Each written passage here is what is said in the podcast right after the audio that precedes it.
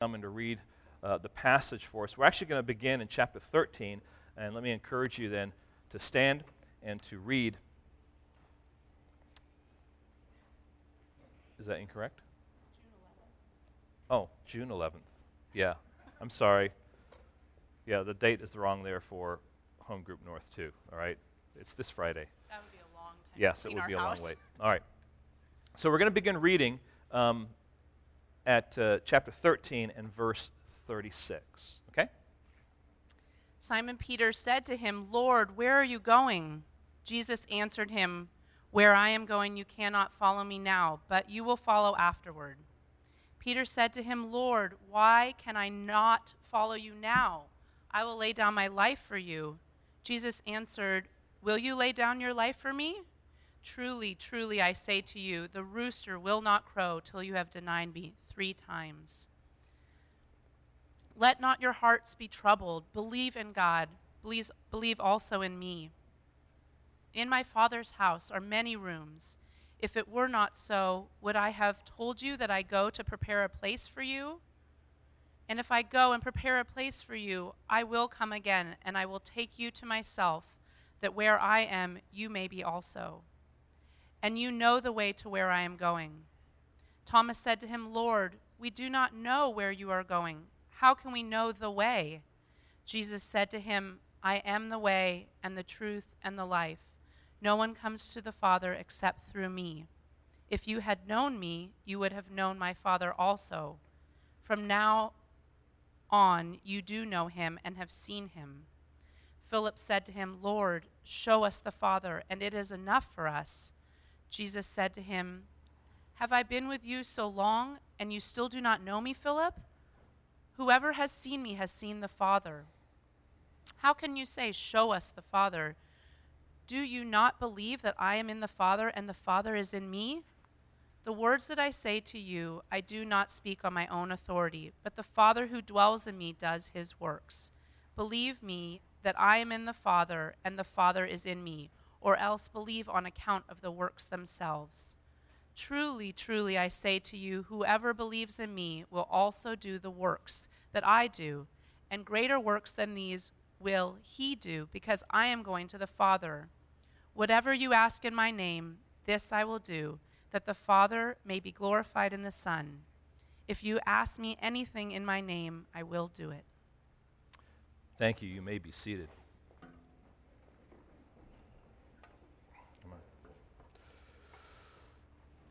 Would you join me in a word of prayer, please? Lord, we thank you for today. We thank you for the, the privilege of gathering together. Lord, for the great opportunity that we have to praise you. Lord, to fellowship because of you. And Lord, now to uh, feed on your word. And Lord, be ministered to by you, Lord, through your messenger. And I just ask, Lord, today that you would uh, allow me to simply reflect, Lord, your truth, that we would be strengthened and encouraged by it. Um, and Lord, that we would be more conformed to the image of your Son. Lord, um, we, we, need you.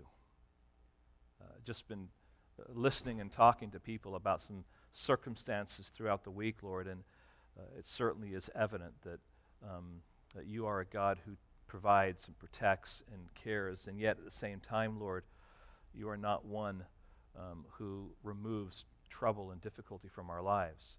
Uh, just like we sang the song, Lord, there is toil, there is struggle, and yet there's peace and rest. And uh, Lord, all those things are, are, part of living. And Lord, help us today to get some perspective.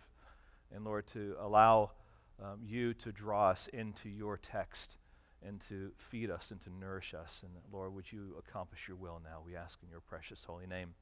Amen. Um, one of the things that I find as a pastor, it's actually a very daunting, fearful thing is that God often will use the events of my week to prepare me to preach God's word. And that is not always fun um, because there are experiences I don't want to go through, but as I look back on the week, I'm saying, okay, Lord, you, you had that happen because you want me to understand what it is I'm going to stand up in front of these people and say. And uh, so, you know, this week, friends, for me has been a week of trouble um, in a number of different ways. You know, we had a, a car that broke down. Um, for me, it was a short week because we had Monday, we had Tuesday was New Year's Day, and of course, then I'm going to jump in on, on Wednesday. But we were also trying to figure out the office and, and uh, all that kind of stuff. And my priority, honestly, guys, is I want to get into the Word and I want to make sure that I'm ready to deliver God's truth to you on Sunday morning. To me, that's God's highest calling for me as your pastor teacher is to make sure that the Word of God is being ministered faithfully. And so I, I, you know, I'm struggling to do that, having difficulty with the text, and all these different things are happening. And it's, it was just, just kind of a very, very difficult week. And then, you know, the car breaks down, and I have to take time to go do that and, and uh, get it to the place. And, you know, God, of course, provides in all that. And then um, I'm, I'm trying to print up the bulletin and things won't work. And I was waiting to, to get the handout that you have in front of you here and figure out exactly how I wanted to, to lay that out. And I left that late deliberately because I was still wrestling with some things in this text. And, and so I'm this morning printing up the handout, but I can't print it. It's just going all garbly on me, and it's just really, really frustrating. And then um, I was trying to transfer my notes from my computer to my iPad here because this is what I use to, to, to kind of work from on a, on a Sunday morning. And it just, it wasn't transferring like it normally does. Like everything was just like, you know, problem, problem, problem. Trouble, trouble, trouble. And then I come in this morning and I ask someone, so how was your New Year's? And they said, ah, it wasn't good. And they started to tell me the story of what happened. And I'm just, just reminded that life is full of trouble, is it not? Now, one of the things that I think is important, Elia mentioned it a little bit earlier, is that, is that for some reason God has been impressing on us over the past few weeks this theme of trouble. I didn't plan personally to go into the Christmas season thinking about trouble, and yet it, it was what was there. It was part of the theme. If you remember, um, we find Zechariah who is surprised while he's in the middle of doing his priestly duty by an angel, and he is troubled. And then Mary has an encounter with Gabriel, and she is troubled at the news that she hears. Now, we didn't study this, but remember what Herod is thinking when the wise men come? What does it say? He's troubled, and all of Jerusalem too. And then a few weeks ago in chapter 13, we find Jesus is also troubled. In fact, chapter 11, we find Jesus troubled because he comes to a scene where Mary is weeping because of the death of Lazarus. And Jesus is troubled by the whole scenario and the effect of sin and what death is and the sorrow that it brings. And then in chapter 13, he's in the upper room and he's washed the disciples' feet and he is troubled in his spirit because he is about to talk about betrayal. And, friends, there's this theme of trouble that God is having us sort through. For whatever reason, he is God, he can do what he wants, right? And I'm just thinking to myself, maybe he wants us to pay attention to this theme. Because we come into this passage now, John chapter 14, and we find that the disciples are troubled. In fact, this idea of trouble is a are two bookends to this particular text. Look, if you would please, at verse 1. Let not your hearts be troubled. Believe in God, believe also in me. So Jesus is, is appealing to the fact hey, listen, you are troubled, don't be troubled. So certainly they were troubled. And then at the end of verse, uh, chapter 14, verse 27, peace I leave with you, my peace I give you, not as the world gives you, do I give, it to, give to you. Let not your heart, hearts be troubled, neither let them be afraid. So there's this, this theme of trouble. Now, why are the disciples troubled? What is, what is it that in their particular context that is causing this trouble? And I would say I, I have six things I just jotted down here, just flowing from the text and a couple from other passages. Number one, um, Jesus is going away. I mean, here's their master. Here's the one that draw them drew them together to be this, this band of disciples, and now Jesus is going away. That's trouble for them. They've leaned on him. They've, you know, they've turned to him. They've rested in his care. They've listened to his teaching. They've seen him in action. I mean, he, he, he's not just some, you know, another one of the guys, he's the leader, right? He's going away. Jesus also said that he was going to die. Oh, wait a second. There's one thing to go away, but you mean you're going to die too? That's kind of a permanent loss. The third thing is that he's going to be betrayed. I mean, it's bad enough that he's going away, he's going to have to die, but you're saying one of us is going to betray you? That's pretty troubling. And then, in the passage we just read here, Jesus says to Peter, You're going to deny me. There's the possibility of denying you, the Master, after being with you for so long? And all these things are bouncing around their head that Jesus is saying, not quite comprehending the implications of all those things. And then in Luke chapter 22 and verse 31 and 32, it says this Simon, Simon, behold, Satan demanded to have you that he might sift you like wheat, but I have prayed for for you that your faith may not fail. And when you have turned again, strengthen your brothers. And so now we have this kind of introduction of this person, Satan, into the mix, that he is now against them. Opposition, spiritual opposition. So Luke is telling us that Satan would work against them. And finally, we're told in the Gospels that some would fall away. Now, friends, there's just, there's just context of trouble, context of difficulty, context of uncertainty. So these were very troubling times for the disciples. Their master, who had been with them for three years, had taught them, had nurtured them, had ministered with them, and loved them, was going away. Now, not only was this a time of trouble, but it was also a time of transition for them. Now, friends, transition is often very troubling, right? It comes with all sorts of different circumstances, struggles, adjustments. And oftentimes we just don't like transition. We would just rather keep it status quo without any change. Even if change is for the better, we're comfortable where we are. And sometimes God has to push us, to move us for our own benefit. And so this is a time of transition. Notice verse 2 Jesus says in that verse, I am going. In my house, my father's house are many rooms. If it were not so, I would have told you, I go to prepare a place for you. He's going.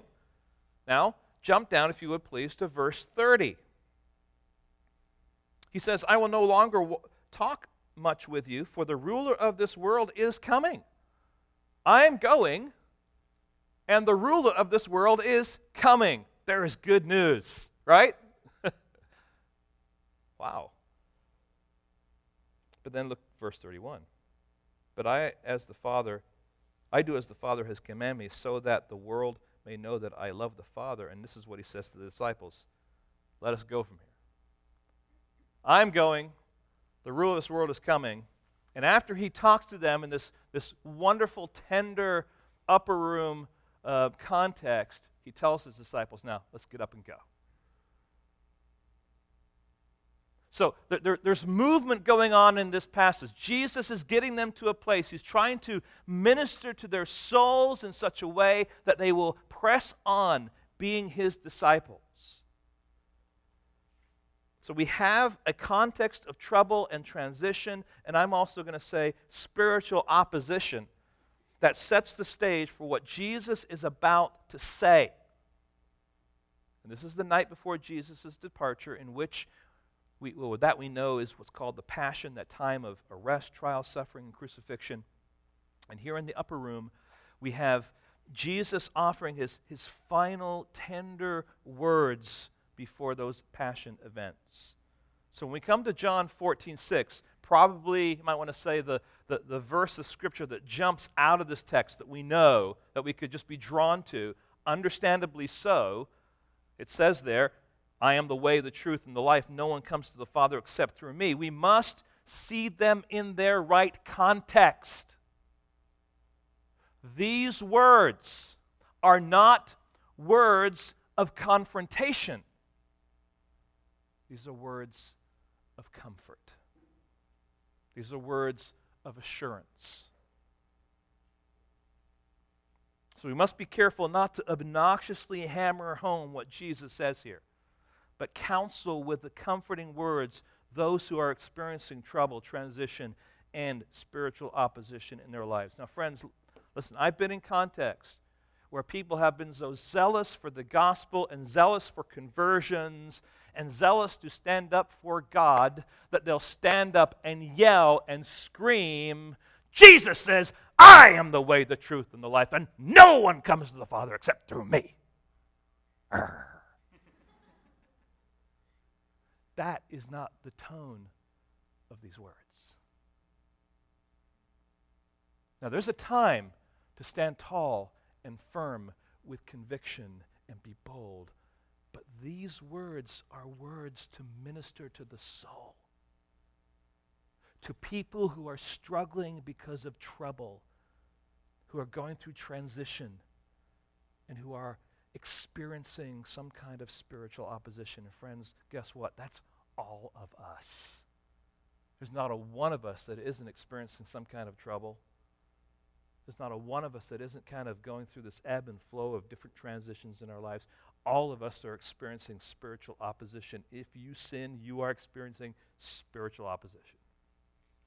We enter into this text here with the disciples saying, We need counsel from you, Jesus.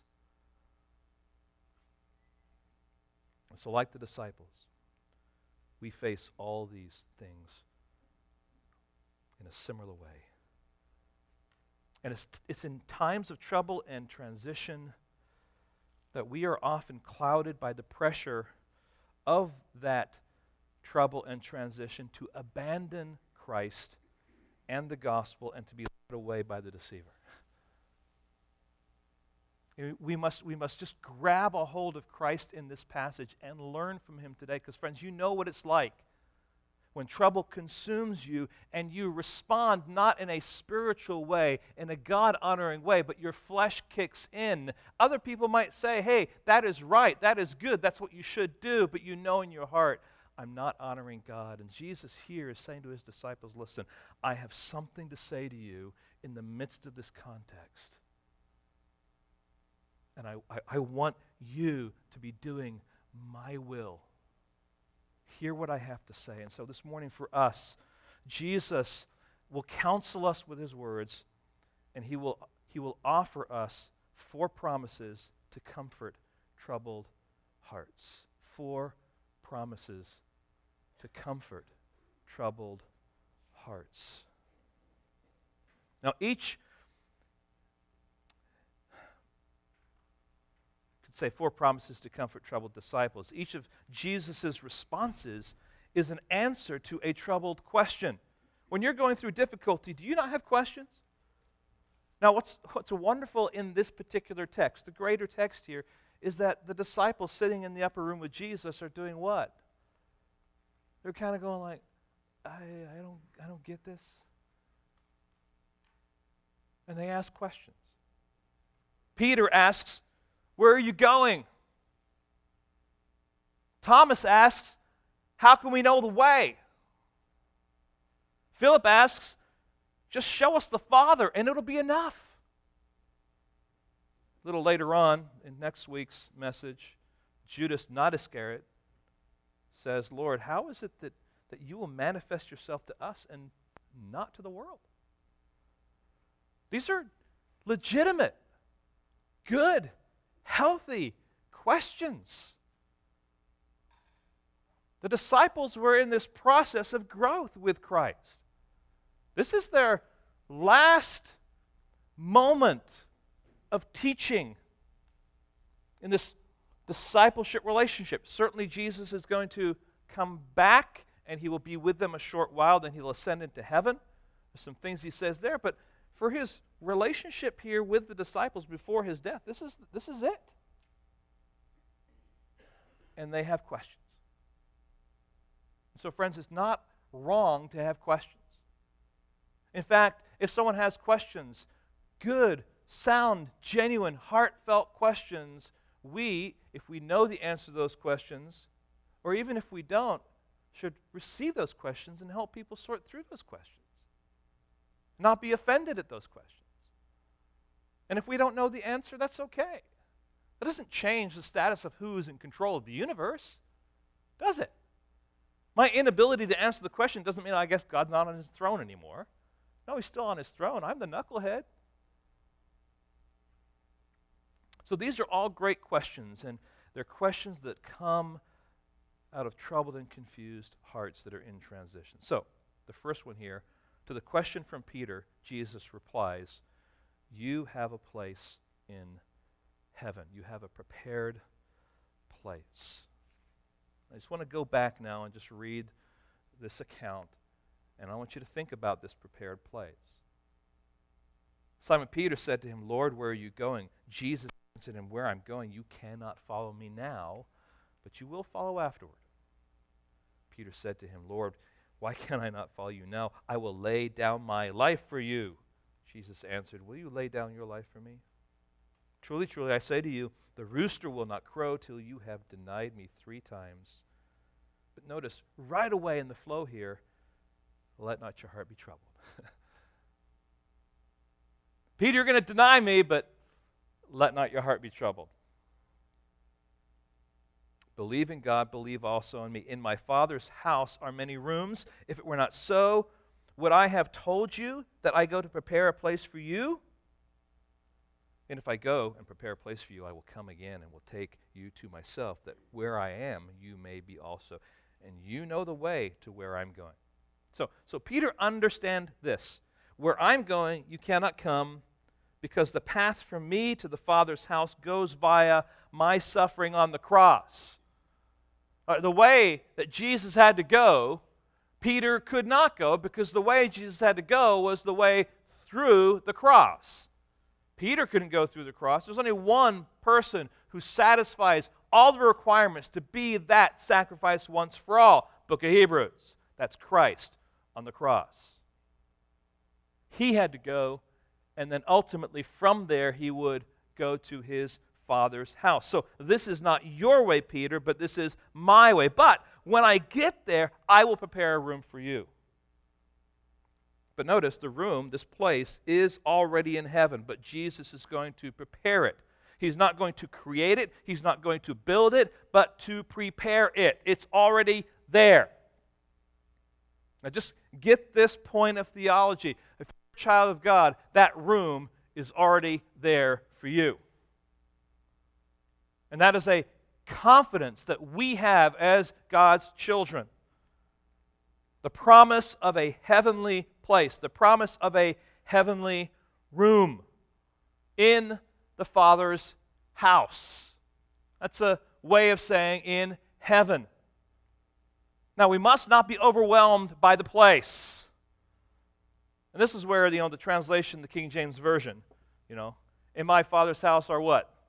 Many mansions. Oh, I go to heaven, I'm going to get a mansion. It's going to have, you know, four garages.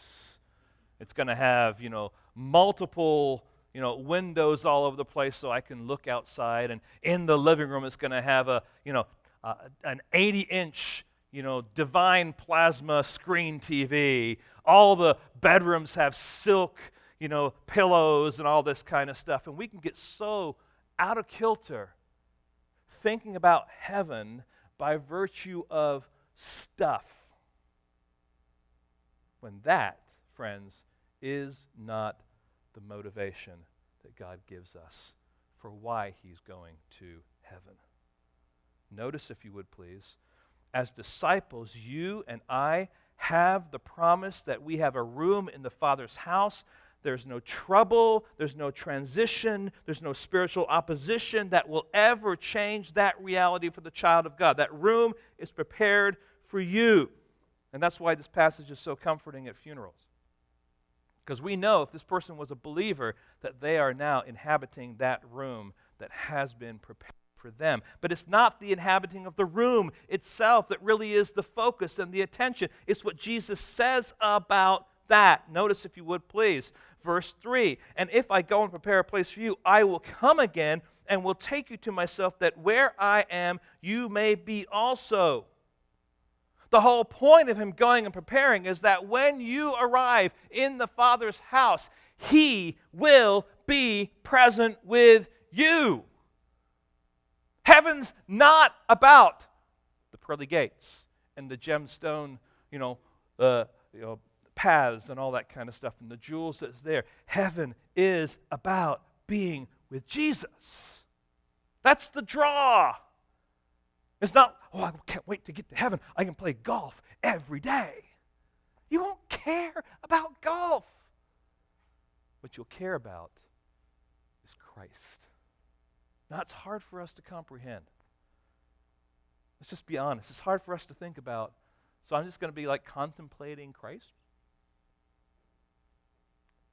It's hard for us to real, realize, but the presence of Jesus, it is in his presence where we are satisfied. It is in his presence where we are comforted and we are assured and we find joy and we are adoring and praising him. There's something about heaven and, and Jesus being there that is really the draw, and that's what Jesus is driving out here. So we have a prepared place in the Father's house to enjoy his presence once again. And specifically to the disciples, he is leaving. He's physically leaving, right? And he's saying to them, listen, you're going to come when I get there after it's prepared, and you're going to come with me, and we're going to abide together.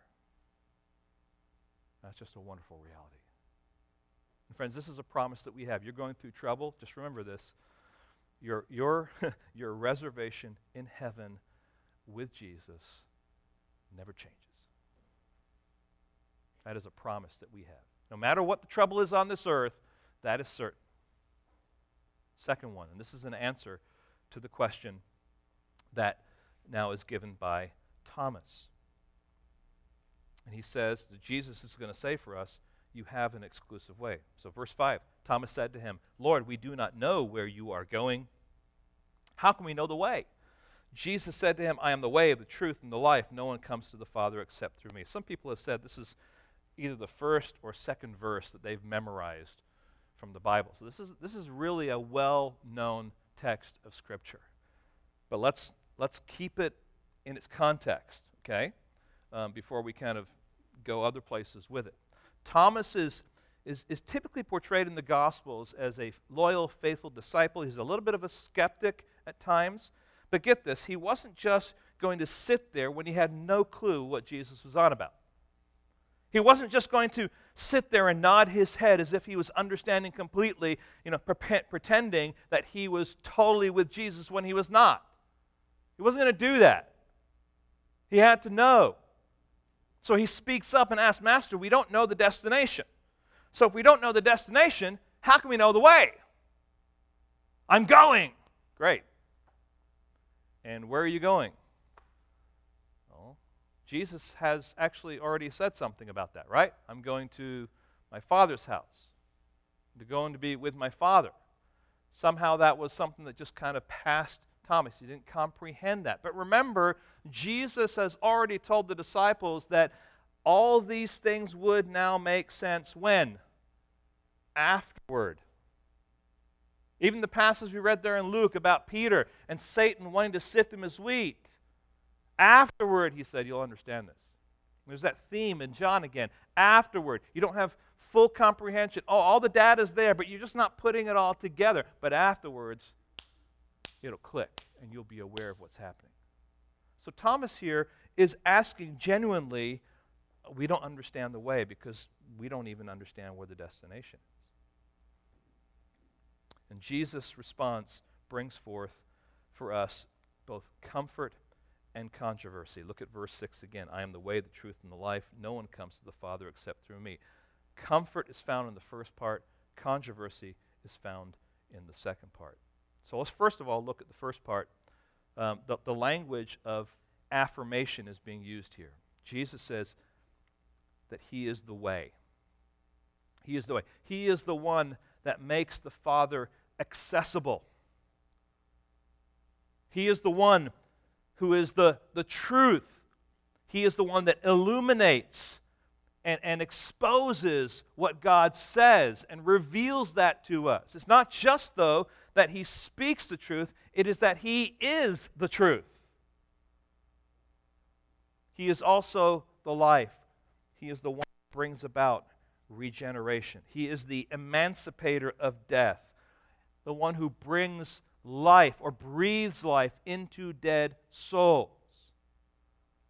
Life that is abundant, life that is everlasting. We know that's part of the theme here that John is trying to get at, you know, believing.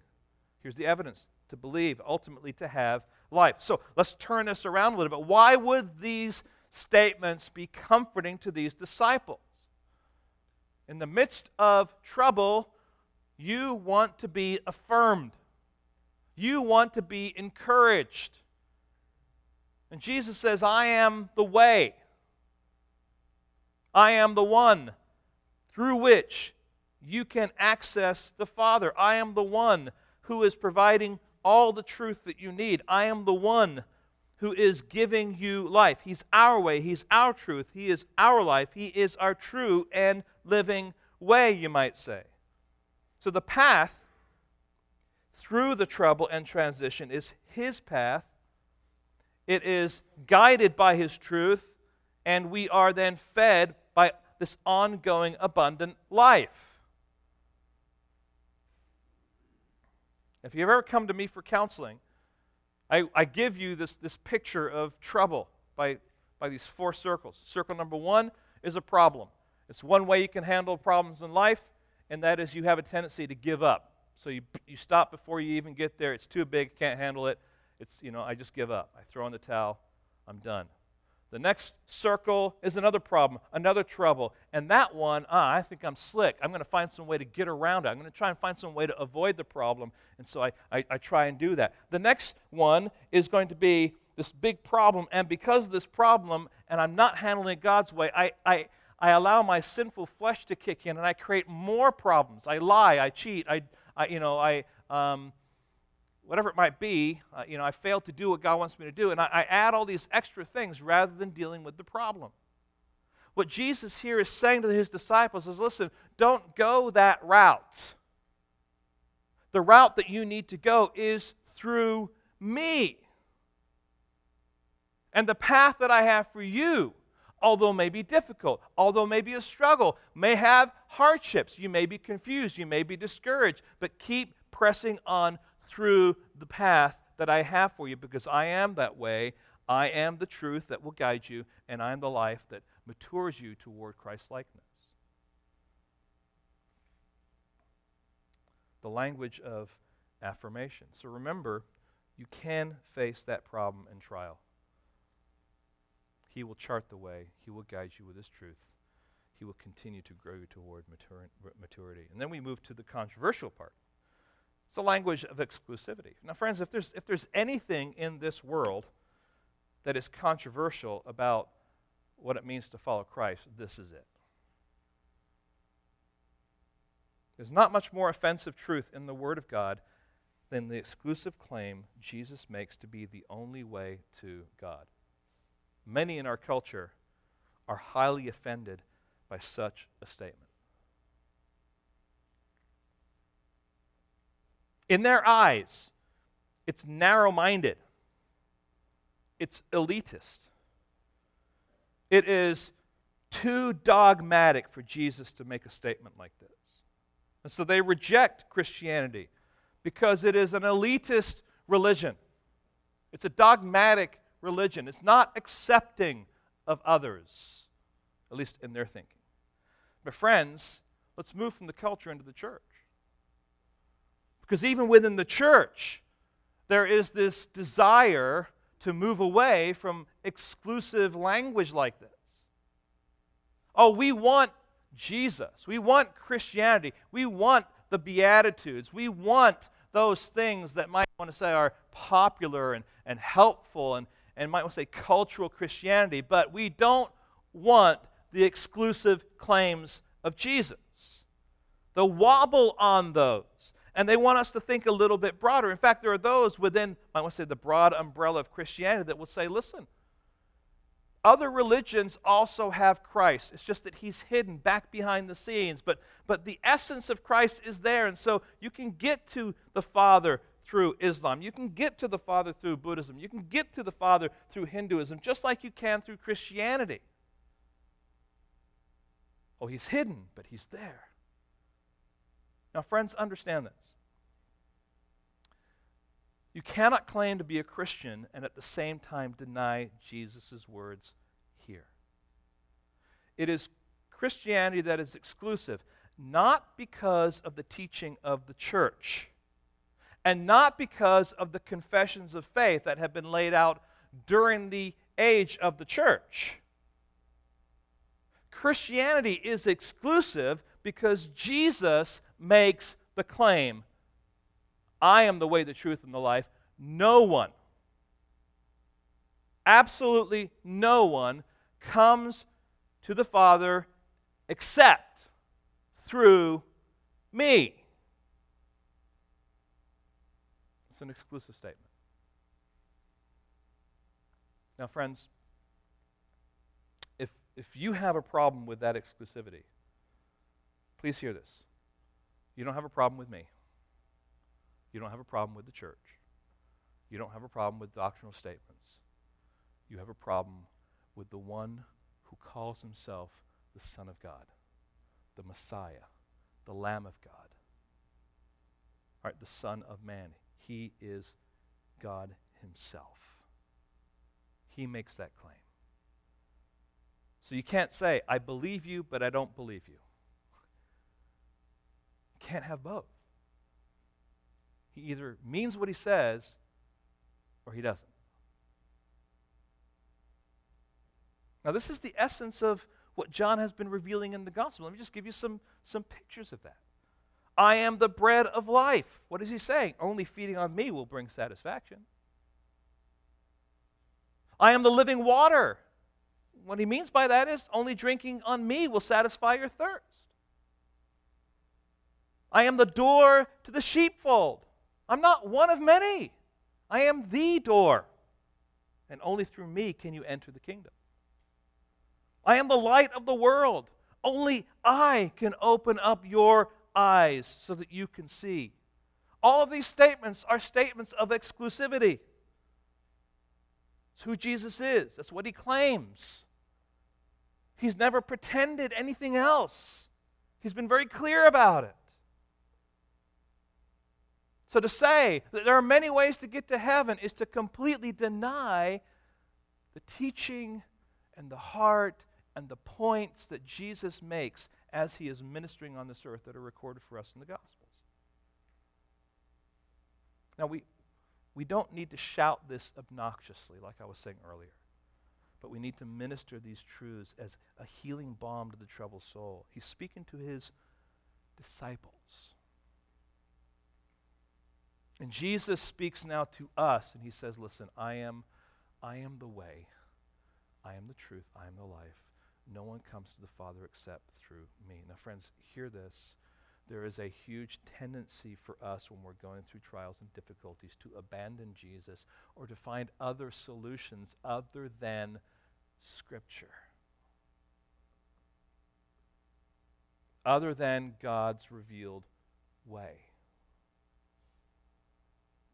And the wise counsel that Jesus is giving us listen, e- even when you're going through these times of difficulty, remember me and remember that the way that I am presenting is the only true way. All other ways will lead to a dead end and will lead to more trouble. It is only in me and through me that you will find true and total satisfaction and you will arrive at your appropriate destination. Now, in response to Philip, in response to Philip, the third thing here is you have a sufficient Savior. And these kind of build on each other as we move in here. But there's something about Philip's question now that, that prompts Jesus to give a fuller answer. And we're actually going to divide it into two, two different parts here. But verse 7 If you had known me, you would have known my Father also.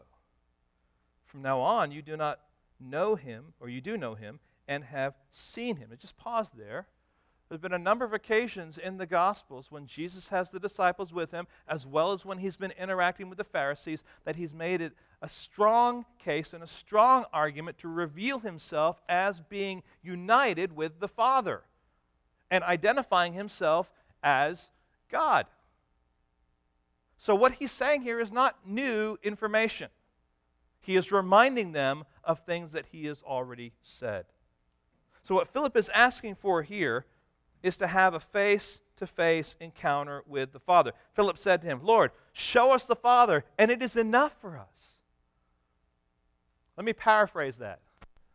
Lord, just do some miraculous thing.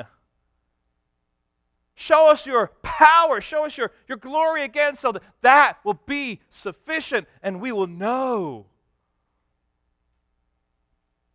Something like what Moses experienced at the burning bush, or something like Elijah experienced at Mount Horeb when, when, when God revealed his afterglow to Elijah.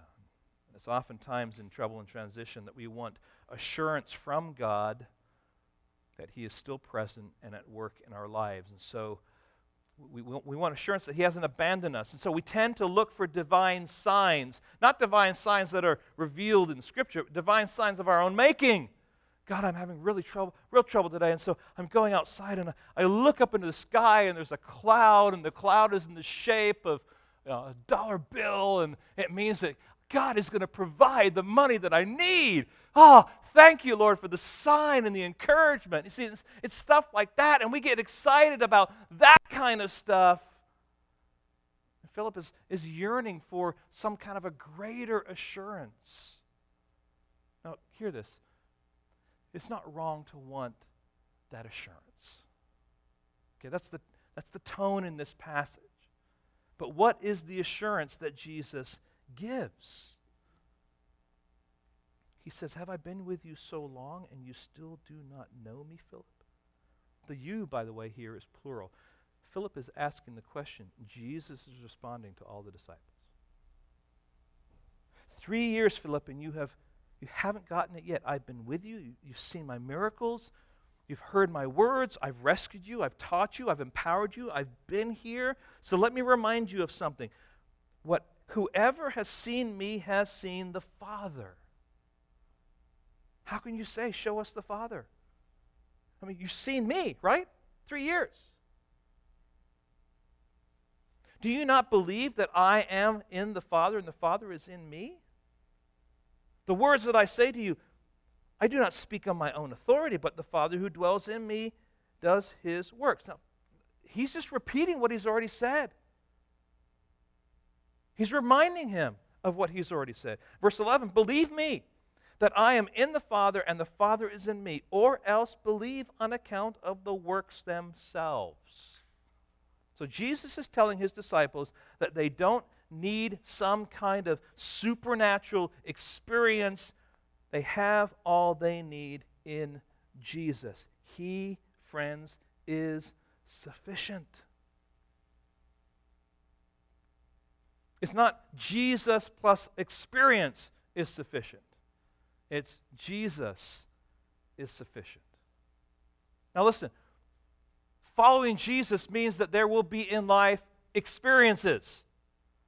There are times when the truth of God's word just rises up, and it's exactly the balm you need for your soul, and you're like, Lord, thank you for that. I needed that. That is a divine experience, but it is not void of Jesus. It's because of Jesus. So, this is where John's argument goes right back to the prologue, where it says, In the beginning was the Word, and the Word was with God, and the Word was God. He was in the beginning with God. And then in verse 14, And the Word became flesh and dwelt among us, and we have seen His glory, glory as of the only Son from the Father, full of grace and truth. And then verse 18, No one has ever seen God, the only God who was at the Father's side. He has made Him known. Whoever has seen me has seen the Father. You've seen me. You have enough. This is an incredibly unique relationship. They are one. Whoever has seen Christ has seen the Father. I am in the Father, and the Father is in me. These are all statements that are used to describe this relationship. But get this Jesus is not the Father. But what He, the Father, says, Jesus does. And so if you want to see the Father, you simply need to look at Jesus. Listen, you don't need a sensational encounter with the Father because for the last three years you have been having an encounter with me, Jesus says to his disciples. So, what does he say? He says, Listen to my words. Listen to my words. Secondly, he says, If that isn't sufficient, look at my works. Now, friends, there's, there's wise counsel for us here. In those times of difficulty, in those times of trial, in those times of struggle, um, it's important for us not to say, God, just, just show me yourself. Show me yourself. Show, I, I need to feel you. I need to know you're there. I need to have some tangible way of, of comprehending that you haven't abandoned me. Question Has he abandoned you? See, you're just trying to provide a, an assurance on yourself. And oftentimes, what happens is we create scenarios that aren't necessarily God demonstrating himself, but there are ways that we, we just kind of bring satisfaction to ourselves. What Jesus is saying here is this, and for us, this is really important. Everything you need about me, every assurance you need from me, is found right here in the Gospels. You want to see Jesus? You want to know who God is and what He's doing? It's right here. But, friends, we're living in an age where it's like, yeah, I love the Bible it's a great book, and I just love teaching from the Word of God, but I don't read it. And if I don't read it, then what happens? When difficulties come, I am looking for other ways for God to actually communicate with me and give me assurance rather than believing what God clearly says in His Word. How is it that you and I know that Jesus is with us? Can you feel Him? Is it that tingly feeling that you have right now? Is that what it is? Is it the cold that's brushing up your back? We're all experiencing that. It's not Jesus. But you understand what I'm saying? How, how do you measure that? You know, because of proposition truth that is revealed to us through the word of, oh, word of God. God has revealed his word to us so that we can live. We don't need some kind of a sensational thing. What we need to do is to look at what has already been revealed. And Jesus has revealed himself, and what he has revealed shows that he is a sufficient Savior. Now, friends, oftentimes we want to avoid doing the hard work we want to avoid meditating on Scripture. Sometimes we, we fear it. We just, I can't comprehend it. And so we end up believing things that Scripture doesn't even teach, thinking that they do, because we don't take the time to study God's Word and get clarification on it. And we would rather somehow go to some, might want to say, bat phone. Remember, remember Batman? He had that red phone, and it was only, you know, bat phone right there to the commissioner's office. Like we, we kind of want this bat phone to God. In our new office, I will have a bat phone to God, just so you know that. Okay, we're installing it um, if you want to borrow it. No, listen, this is it. Now, I'm not, I don't want to move away because we're going to get into the Holy Spirit next week. It is the Holy Spirit then guides us through His Word. Okay? And we're going to talk here just a minute about the, the ministry of prayer and how that all interacts here. But listen, guys, we, we cannot grow and mature unless this is a priority in our lives. So, as we continue, not only do you have a, a sufficient Savior, but you also have a divine purpose. Even your trouble. Let me ask you this question. The transition the disciples were going through, the trouble they were, they were experiencing at that point in time, call it what you want, a variety of things, was that not all part of God's plan? Some of it was ugly, right? How, I mean, betrayal, denial, opposition, crucifixion, scattering, persecution. All that's part of God's plan? So your trouble, because it's trouble, does not necessarily mean it's not God's will.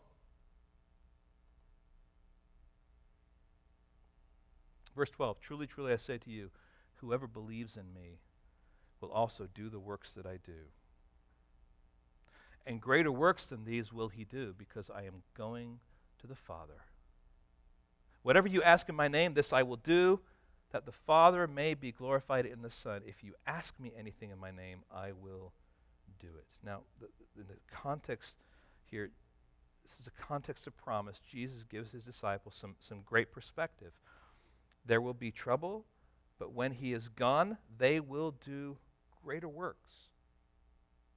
His going is necessary for the ushering in of greater works. I'm going. But if you believe me and you believe in me, those who believe in me will be the avenue, will be the channel, will be the vehicle for greater works. Now, the greater here is not talking about greater in wonder. Okay? It's not like we have this, this new, latest, you know, special faith healer. He's coming. He's going to great wonders. You're never going to outdo God. Right? They're not going to outdo Jesus as far as wonder or power. But the greater that's being talked about here is the greater in number, the greater in pervasiveness. When Jesus preached to the multitude, what did the multitude do? They got hungry. We need food. They followed for a while. He turns to them and says, If you want to follow me and be my disciple, you must deny yourself, take up your cross, and follow me. And they were like, See ya.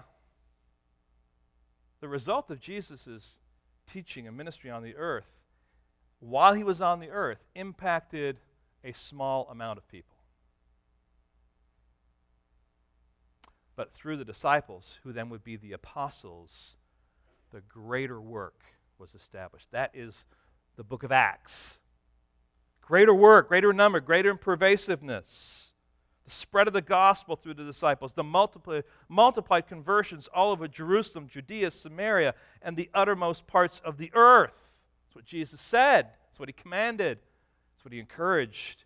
And it's what he wanted. So the work then would go on through them.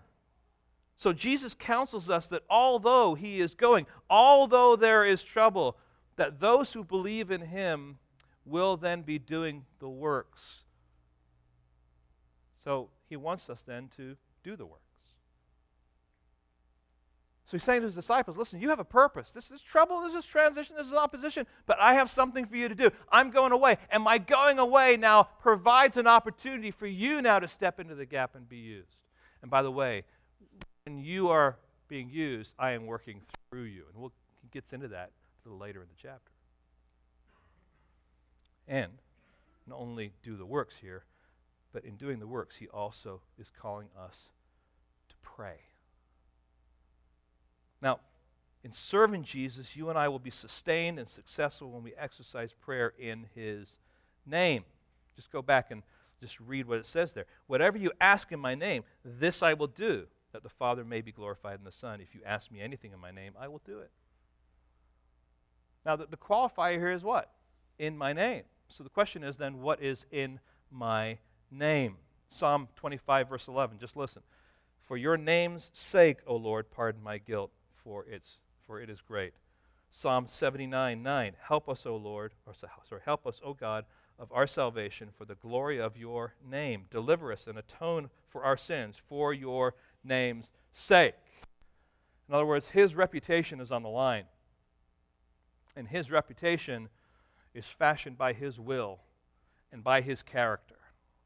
So when we pray, and we're praying according to his name or in his name, we are praying in such a way that our prayers are consistent with his purpose and plans, with his character.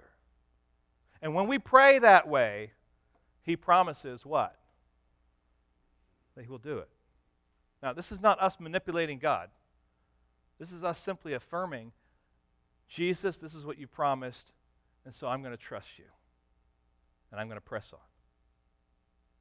So when we pray, it's not about, you know, I want, I want that bigger this or bigger that or selfish thing, whatever it might be. That has, that's not what Jesus has on his mind at all. This all is in the context of ministry.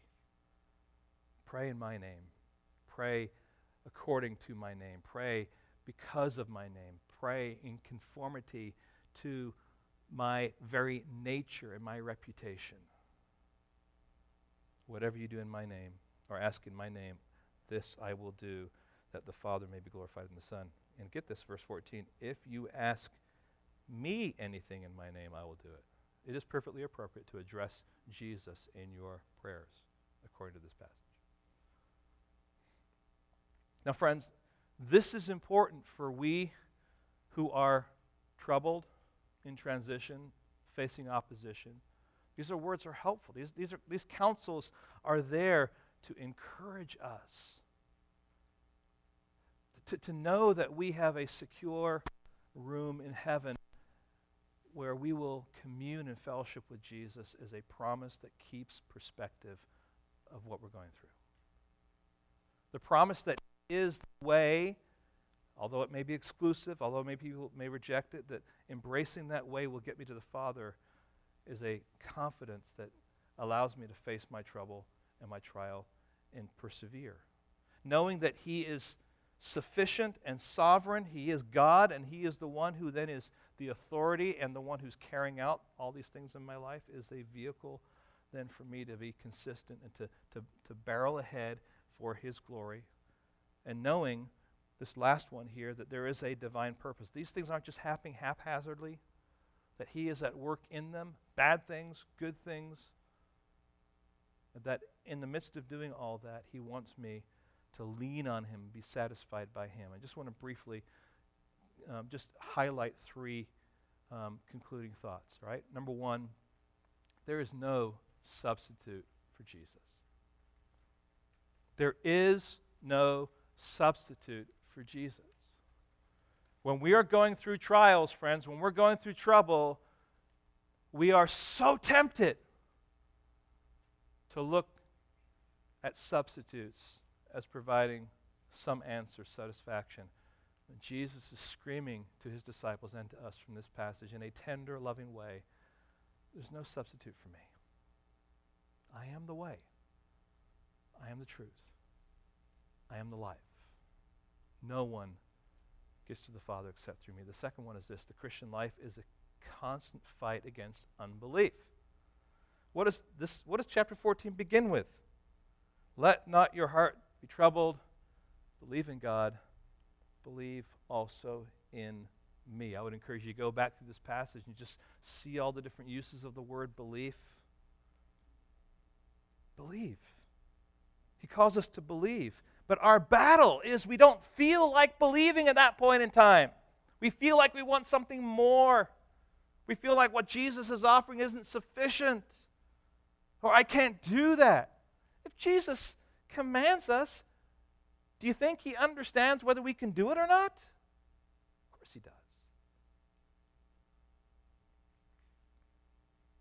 We believe his promises, we believe his person. We believe that there is power in doing his will. The third thing, the best way to believe is to become a humble and eager student of the word. Now, by that statement, I do not mean, hear this, I do not mean that putting words of Scripture into the head somehow then transforms into godliness. Okay? Not saying that memorizing portions of Scripture makes you godly. What I am saying is someone who is hungry for God, who wants to do the Father's will, is going to have an attitude of humility and eagerness and be in the Word of God, saying, God, teach me, shape me, mold me, speak to me through your Word, so that when I am in the trial, in the difficulty, in the struggle, it is you that I'm listening to. It is you that is counseling me, not some idea out there that might be in the Word of God. But the truth of the Word of God is, is bearing hard and with, with precious guidance and counsel for my particular need. And friends, I just encourage you become a humble student and an eager student of the Word of God. Now, what does that mean? It means you must be reading it. It means you must be contemplating it, uh, meditating on it, thinking it through. It means b- being systematic by, by, by looking at certain subjects and themes and just understanding what God says about those things. It means as you participate in a, in a home group that you're asking questions, you're thinking through the questions that are being asked in such a way that you're trying to take the truth of God and apply it specifically to your life and context. I can't do that here with all, all of you in this room.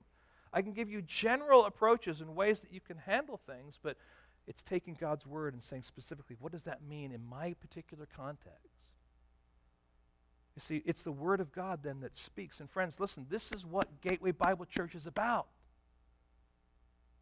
We exist to know, apply, and proclaim the Word of God and the gospel of Jesus Christ. It is the gospel that is in the Word of God, but it is the Word of God that presents for us the gospel. We believe that the Word of God, because the gospel is in the Word of God, is the means by which we are going to minister and we're going to grow His kingdom. Notice I didn't say the physical church. And so we're saying it's the ministry of the Word. Well, if we're going to be ministers of the Word, not just me as a pastor, but you as a believer, as a follower, as a disciple, that means you, you need to be growing in your understanding of the Word. And we're all at different levels of that. And we all need to be encouraging one another in that. But the fruit of that, friends, is that you will be less troubled in your heart because you are fighting unbelief with the Word of God. And when you're fighting unbelief with the Word of God, you are more likely not to look for substitutes and rest completely and totally on Jesus, who is your sufficiency. Lord, help us today as we contemplate the words and the counsel, Lord, that you have given to your disciples. For we are troubled. I'm sure, Lord, if we just would walk just slowly in our memory over this last week, Lord, we could identify not a handful, but Lord, just a multitude of, of troubled circumstances. Some would be seemingly insignificant, some would be more significant. And Lord, we bring all that to our thoughts this morning. We say, Lord, we want to believe you. And we want to believe your promises, Lord. And we thank you for your counsel for our troubled hearts. But Lord, we are reminded this morning that all that you say, all that you do, Lord, has, has taken place because of the way that you had to go, Lord. You had to go via the cross. And Lord, on that cross, you died and you took upon yourself the sin of mankind. And as a result, Lord, you, you ushered in new life. And we who have embraced you as our Lord and Savior, Lord, we who are the recipients of your grace this morning want to celebrate who you are and what you've done. So, Lord, help us to contemplate what you've done in your body and what you've done by shedding your blood. And Lord, to do that in such a way that is an act of worship and praise to you, but Lord, is also a means by which you can strengthen us and encourage us in our own Christian walk for your glory. We ask in your precious holy name. Amen.